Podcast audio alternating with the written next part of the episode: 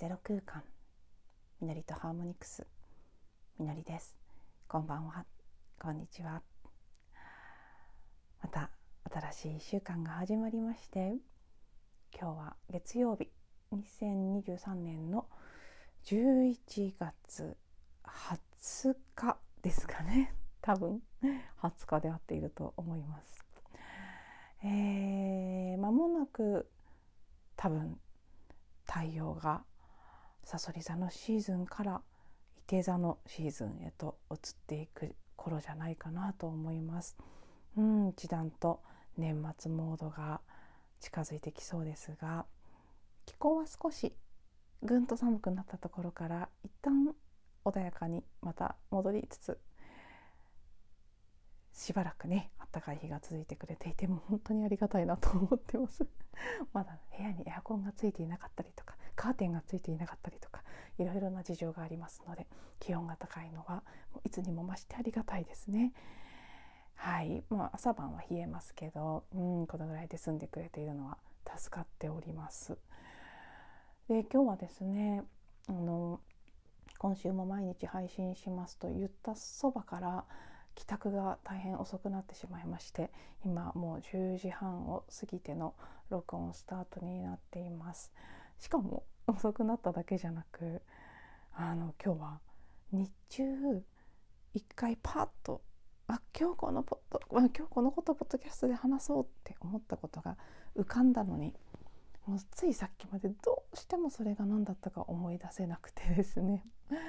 うんうんってただでさえ遅くなっているのに、まあ、10分ぐらい座って瞑想状態で何だったっけな。もう今日諦めようかな。明日にしようかな。って思っていたところにふっとはい蘇ってくれました私の記憶。そうだこれだということであの実はねテーマは時間に関することなのでまさに今私がちょうどお話ししてたようなあ録音の時間が遅くなっちゃったなああ配信が遅くなっちゃって申し訳ないなとかああ毎日やるって言ったのに一日空いちゃうのもどうかなとかそういった私が常日頃私がというか私のマインドがと言ったらいいですかね。うん。この人間部分の私がそうじゃないって分かってはいるのに半分ではもう半分でついつい癖で気にしてしまう。ね。なんかこう時間という概念ですね。これに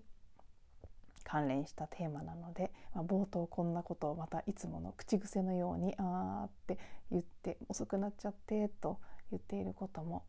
何かここからつながってくるんじゃないかとなと勝手に 漠然と私自身も、うんまあ、期待というか予想というかなんか予感してるところです。えー、トピックは「時間はかかるだけかかるもの」という言葉。これをおそらくタイトルにもつけると思うんですけど今日の日中ふっとこのフレーズが蘇ってきて私自身がその自分の内側から湧き上がってきた思い出した言葉によってなんだかとても癒されるようでもあり気づきが深まるような感じでもある。一瞬のひらめきの瞬間があったんです。この言葉そのものは私の大好きなミハエル・エンデの「果てしない物語」の中に出てくる言葉です。うん、まあ、マリコと果てしない物語のことは散々この番組の中でもお話ししていて毎回がだいぶのネタバレになっていて申し訳ない感じもしつつなんですけどあのこの言葉は主人公が物語の終盤自分がねこのファンタジエンという国に来てから物語の中のね主人公が読んでた本の物語の中に入ってしまうんですよね。そしてそこでいろいろなことに出会って体験していく。でそれがこうひとしきり体験して大きな過ちも過ちって本来は過ちじゃないんですけど過ちと見えるようなことも体験して。そして自分が何をしてしまったか本当の意味で何をしなければいけなかったのかとか、ね、一体何がどうなっていたのかということに気がついて物事の本質にいろいろと気づいていく。そしてある意味失意の中でああ自分はなんてことをしてしまったんだ自分は間違ってたんだって気がつき傷つきそして本来の自分へ帰るための道を探すんだということを認識してうーんまあそのいわゆる帰還の旅というかこのね物語の中に入ってそこで何にも気づかずわっとこうね喜びで体験いろんなことを体験していたところからはっ夢から覚めたような状態になって自分は帰らなければいけないんだということを認識してそして帰る道を探し始める本当のその物語の最終段階に入ったところで変わる家というお家にたどり着くんです。そしてその変わる家でアイウォーラおば様というおば様に出会ってでその人から無条件の無償の愛を受けそこの体験で癒されていくその結果最後の道へと進む次の望みを見つけるという流れになっていくんですけどこの変わる家でアヨーラおば様が主人公のバスチアに言うセリフが「時間はかかるだけかかるものよ」っていう今日私が思い出したこのフレーズなんです。その、まあ、変わる家という名前の通りそこにいてそこにいる人はどんどん変わっていくんですね。で内側でこうあごめんなさい今マイクを触っちゃったので ノイズが入ったかもしれません。癒しが起きてそして本当の意味で愛ということに気づいていくひたすら無条件に愛される本当に赤ちゃんに帰ったような感じでこのおば様に愛されて過ごすんですこの家でただただただその愛を受け取ってそして自分の中にある愛につながっていく自分も愛したいという望みに気づいていくということが起きるんですけどでもその途中で変わらないと焦る場面があるんです。いつまで自分はここにいていいのか帰り道を探さなきゃいけないのにここが居心地がいいからっていつまでもぬくぬくしていていいのかでもまだ自分は動き出すことができない。まだ十分癒されていない。もっともっとこのねこう栄養を蓄えて愛を蓄えてでその次へ進む活力を取り戻す。そのための時間がまだ必要で。だけど早くってほんねもっと早く復活しなきゃみたいに思っちゃう。そんな風に感じている主人公に対してこの言葉がかけられるんですけど。すごくね私この場面が好きなんです今日その言葉を思い出したのはとってもあのどちらかというとミクロな、ね、短いスパンの体験として自分が朝起きてから掃除をしたり洗濯をしたりしているうちに思ったより時間が過ぎてしまったんです。で本当はもっともっと起きてから午前中の間にやりたかったことがたくさんあったのにできなかった。ねマリンバの練習もして起きたかったのに昼のうちにとか。あああのメールの返信もこのメールの返信もしたかったのにとか。そんな風に焦る気持ちを感じた時ふとこの言葉が自分の内側から浮かんできてああそうだったなってそうそうってどんな物事であっても自分の頭はもっと早くできたはずとか思いますけどね大体。なんでこれしかできてないんだ何時間も経ったのにとか。すぐ私もそういうことを厳しく自分に対してジャッジしちゃう方なんですけど。でも本当はそう。時間はかかるだけかかるもの。早いとか遅いとか判断しているのは私たちの想念によるジャッジであり私たちの、まあ、ある意味主観ということですよね。本当の意味で早い遅いとかってすごく相対的な概念ですからこれをやるのにはこれぐらいの時間でできるはずと自分は期待したり分析したり予測したりしますけどでも実際は時というそれは一つのホポノポノでいうところのアイデンティティがあってそして目の前にある事柄があって本当は全てコントロールなんかできなくて全て決まっているとも言えるし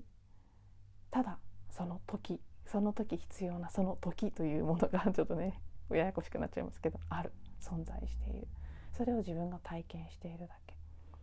それに対して早い遅いこんなはずじゃなかったと分析したりラベルを貼ったりするのは自分のマインドの仕業でただその判断でしかない。でも本当はただその必要な分だけの時があり必要な分だけの時が流れていった。あなんか本当はそうなんだよなって。別にこうそれ以上ね自分の頭でごちゃごちゃ考えることはその瞬間はなかったんですけどただその言葉時間もかかるだけかかるものよってあやおらおば様が優しく言うその言葉の感じがエネルギーとともに自分の中にふっと浮かんできてあなんかふっとね肩の力が抜けるような「いいんだ大丈夫」って安心するような体験があった。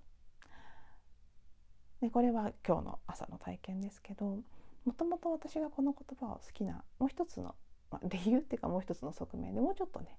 大きなスパンで見た時に私は会社を辞めてから何度も何度も自分に鞭を打ってきたんです。もう、まあ、例えば1年目だったらねもう何ヶ月経ったのに何もしてない自分の期待では半年ぐらいで会社を辞めた後はフリーになって独立してますからもっともっと動けるようになってもっとお金を稼げるようになってもっといろんなことができるようになってっていう期待があったんですよね。でも辞めた途端生み出しのようにドバッとネガティブなものが出てきてしまって、まあ、今思うと半ばうつとかではなかったですけどとにかく何かしようっていうエネルギーが湧かない。まさにその変わる家にいる時の主人公のようにとにかくその時の私にとって必要なものは癒しで。癒しでありそれは肉体的な癒しも含めての疲れを取ることとか無理をして意に沿わないことを長年やってきたその心の傷を癒すことであったりねこう向けたくない方向にエネルギーを使ってきたことでエネルギー自体が枯渇してしまっていた。それをその益を養って取り戻していくことであったり自分の本当の望みが分からなくなっていたところからそれを思い出すことであったり本当にねこの「あてしない物語」の中で主人公が本当に大きく道を間違えそうになってそれに気がついてで自分自身が犯してしまったことによってショックを受けてでもそこから立ち直っていくプロセスをその家で体験していた。同じような時間があったんです。でそれも主人公と同じで私の頭は半年ぐらいで終わるんじゃないか。いやそれじゃ終わんないとしたらいや1年経てば変われるはず。2年経てば変われるはず。3年経てばあるいはこのリトリートを受け終わればこの講座を受け終わればまだなのかまだなのか。ずっと自分にプレッシャーをかけながらまだ癒されない。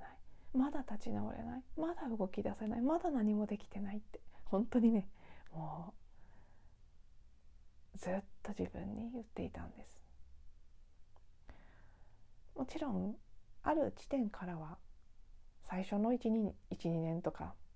まあ、3年目ぐらいまでほどは焦らなくなってきてだんだんと自分の中で自然とそう。自分の中の内なる相棒らおばさんが育っていや時間はかかるものかかるだけかかるものなんだよっていつまでとかこれを受けたらとかそうやって条件をつけて自分にプレッシャーをかけ続けてることはそれ自体が自分に対して酷なことだしだからだからこそそんなことしてるからいくつまでたっても癒されないんだよねってことにやっと気づいてもう本当にそうやってねいつまでとかこれができたらとかって自分にプレッシャーをかけるのをやめようって少しずつ分かって少しずつそんな風に自分に関われるようになって